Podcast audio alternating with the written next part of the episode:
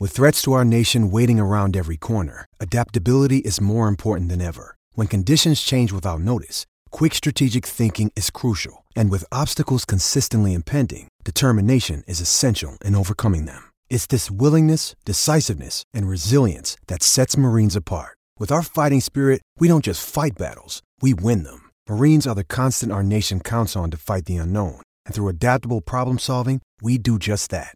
Learn more at marines.com.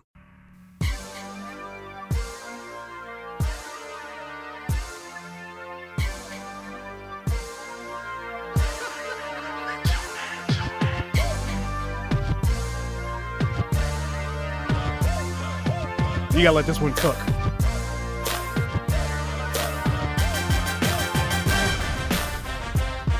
You got you got to let that beat drop. Sports Radio 93.7 The Fan. Josh Taylor back here with you after 54 weeks. It is good to be back. It's good to be talking to you here on a Sunday morning. We got the DMX tributes rolling, by the way, because Kel Berger A, by the way, is on the ones and twos. He's helping me out here. I mean, for all intents and purposes, I'm the rapper, he's the DJ. Shout out to people who got that reference. But Kale is the one dropping the DMX tributes. Why? Because he's here. B, because it's me. And C, because I said so. That's pretty much the bottom line. We got to talk about some football here. NFL draft is on the way. We are just days away, weeks, if you will, from the NFL draft. One of my favorite times of the year. My next guest, I'm sure it's one of his favorite times of the year. Why? Because he, not only does he write about the Steelers for DK Pittsburgh Sports, but he also writes about Pitt football for DK Pittsburgh Sports. Also, you might have seen him on WPXI with some Steelers commentary. Also, you might have heard him on the Locked On Steelers podcast. He is, by the way, he's also a fellow City League alum. He's Chris Carter. He joins me right now on 93.7 The Fan. Chris, good morning, brother. Man, cats don't know what it's going to be messing with a dog like me. Come on now. Oh, dude, I love it. I love it. DMX tributes all day long. This is how we get down. All right, Chris, we got to talk about the, the upcoming draft coming up. First things first, before we get to specific draft prospects, uh, and we've heard a bunch of names bandied about. Uh, let me get this out of the way now, because there's al- there's always some discussion of, oh well, the Steelers should do this. They should go get this guy. They should trade up and get this guy. They should trade back and get more picks and do this. Are we looking at a scenario, Chris, where trading up or trading down is both realistic or feasible? Let- Let's start there. Well, I, I think trading up is dangerous. This is a, you know we you know we are, we've been talking all off season or even ever since that Browns loss in the playoffs. We've been talking about how the Steelers have so many different needs at so many different positions, right? You know, they need to address the slot cornerback position because Mike Hilton's gone. They need to get another linebacker to pair with Devin Bush. They maybe they need to bolster their offensive tackle room. They need to get a new, a new center to start over B.J. Finney or at least push him, you know, to start in training camp. Uh, they need to get maybe another safety, maybe some defensive line depth. Uh, you know, and of course they need to get a starting running back, which is tar- which is which is you know on, my board that's target number one unless you find a superstar player at another position. Um, so there's a bunch of needs. Now the thing is that this year's draft, Josh, there are a lot of guys in who, who look to fall to those second and third rounds that I think could be immediate help in a lot of those positions. So if you trade up, you're most likely giving up one of the picks that's going to help you fill one of those spots. But if you trade back, you're most likely getting another one. So unless something crazy happens, like you know, I've seen some people project that Justin Fields is going to fall to the 20s. That would be different. Like Justin Fields, I feel is the legit number two quarterback of this class. You know, some uh, you know, I've, I've even some say that he's actually the number one, but he won't get picked as the number one. Um, uh, but you know, if, if, if something crazy like that, like you know, him or Micah Parsons or Caleb, that would be different. But by and large, if not one of those superstars falls to you, either you feel comfortable at picking, you know, Najee Harris or Travis Etienne or Javonte Williams at 24, or you say, hey, you know what? No running backs been picked yet. We'll trade back a little bit further in the first round, maybe with the Buccaneers to go down to the last pick of the first round, and we'll take whatever running back's still there, and then hopefully you get another second round or third round pick, and then that bolsters, you know, the rest of that that helps you get it. So then you get four picks in the first three rounds, and you got a, a, you know another an extra shot at someone who's going to contribute right away next year. So trading back a lot more realistic to me than trading up this year.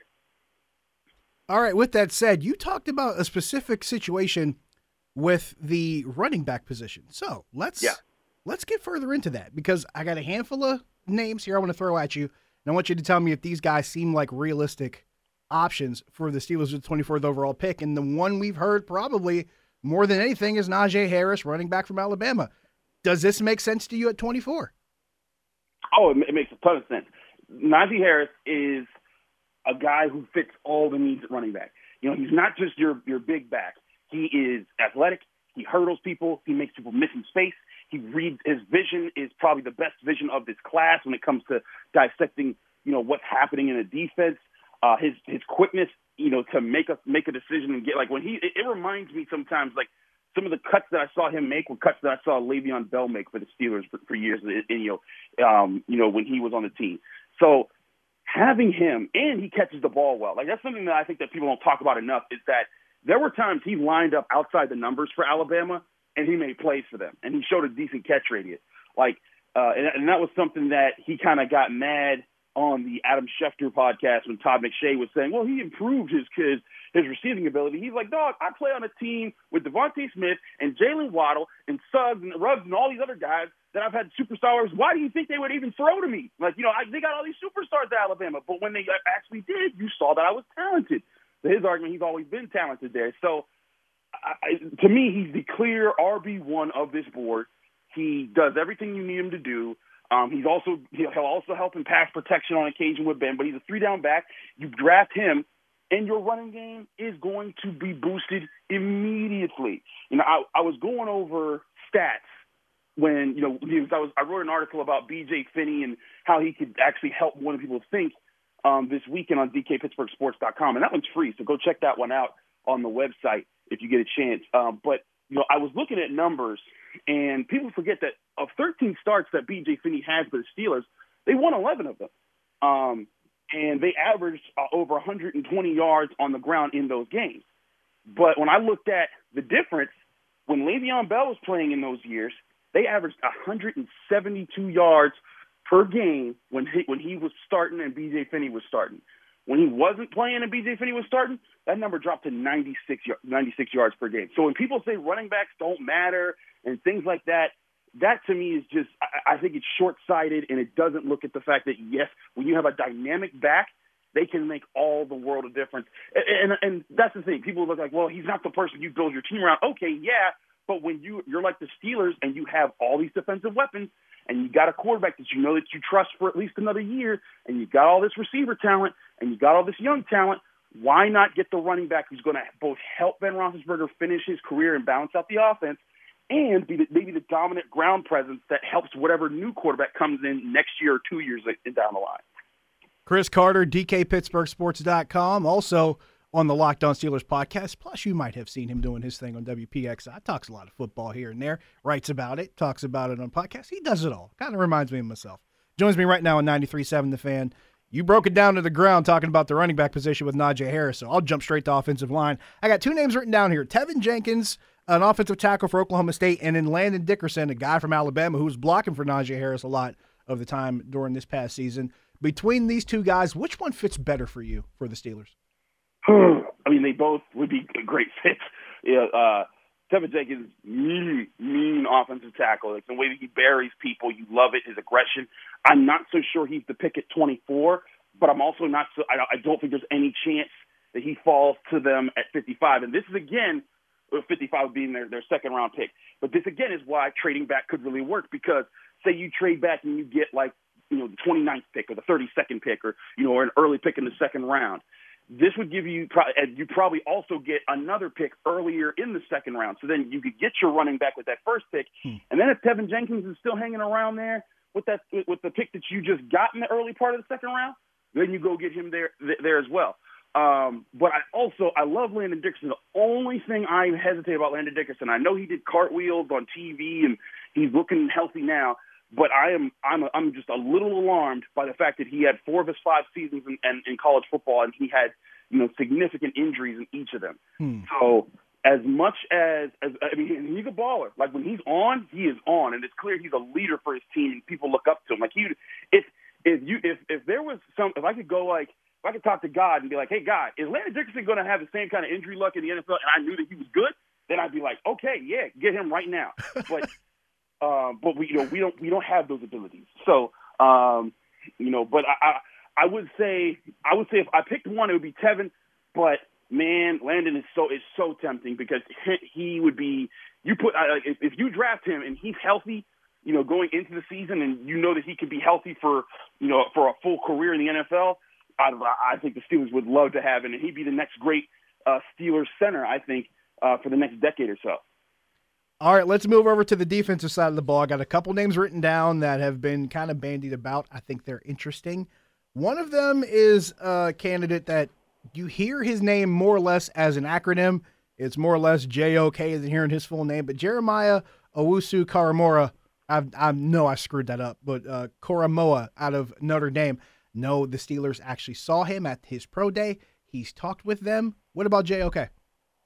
Well, you also got to remember he's he's from that part of Virginia that Mike Tomlin is from, so uh, there's going to be a little bit of a connection there too. But the only thing with with uh, with uh, Owusu Koramoah that I don't like is how kind of um, he, he's not he, you know, he's he's not as stout taking on blocks, and it, like I, I love the idea of adding to you know, a partner for Devin Bush to play the middle of the field that allows them to cover the entire part, the entire the pass, but I would want a guy who's a little bit better against the run because Owusu Koramoah, when you watch some of his tape, he he he, he can hit a when it's one on one, he can hit he can hit a running back and take him down. He can he can he can make those type of plays. But when it comes to working against the off, an offensive lineman who's getting a clean clean shot at him, he he looks he, he looks a little less confident. He's not as bulky in those moments. Now he bulked up for for his pro day, which was great to see. Hmm. Um, but I'd be I'm a little hesitant on him because I'm not sure how he fit with Devin Bush because Devin Bush is already sideline to sideline, let me cover guys all over the field type of fast. It'd be good to have another guy who can do that and have that kind of speed, but you also you want a guy who's going to be a little bit stronger and say, hey, this way Devin can be, you know, you can help keep Devin clean if they're running up the middle. Um, and you can take out a guard, but we can also ask you to, hey, go cover the flat over there with that running back, or, or you know, plaster yourself to this tight end who's trying to run the seam. So Owusu Koramoah, great for the pass defense. I'd, I'd be I'm a little sketchy on the run defense though. Um, but I mean, hey, he's a heck of an athlete. If the Steelers got him, um, they'd be one of the faster defenses in the middle of the field in the NFL. All right, let's look at the edge position because that's one of the positions that's going to be of need. Because right now, when it comes to edge guys, the Steelers have like two or three guys. They need more yeah. bodies at the edge position. What about Azeez Ojulari out of Georgia? Um, so I like him, but not in the first round. That's a, that, that's the problem with edge this year, Josh is first and second round. I don't see going the Steelers going edge now. You know, unless a guy falls to the second that you're like, whoa, can't pass that up. That's a different story. Or again, if you trade back and you get an extra pick and you're thinking, okay, well, we can get our center or our running back or our tight end or whatever else you, you think you have and get this guy, um, that's a different story. But first round, this isn't the the best edge class in the NFL, but I'd be interested in the third round. If you get a guy you know, a guy that you know I, I covered a Pitt, Rashad Weaver. If he falls down there and you've already either gotten your your your running back and a linebacker or a center, um, that'd be really tempting because you don't want to get a starter on the edge. You got Alex Highsmith. You're presuming he's going to be a starter. You drafted him just for that reason last year. You got T.J. Watt, arguably the best edge in the NFL right now. You just need depth, but you want good depth because you don't have any good depth right now that you're like, hey, that guy's going to contribute right away. So I, I'd wait until the third or fourth round and look at some some of those guys um, later in the draft. But certainly, uh, they they do need to address that position. Chris Carter, DKPittsburghSports.com, Locked On Steelers podcast. You can also watch him WPXI talking about Steelers football. Chris, uh, one of the movies I've seen recently that I've been able to watch while while being you know holed up at home is uh, One Night in Miami, and my mind mm. recalls to a one night on the North Shore that a few of us had a while back. We need to bring those back. I'm looking forward to having one of those again soon. Good to talk to you again, brother. Same here, Josh, man, and congratulations on, on the kid. Appreciate you, man. Good to talk to you. Chris Carter. Always good stuff from Chris. Always.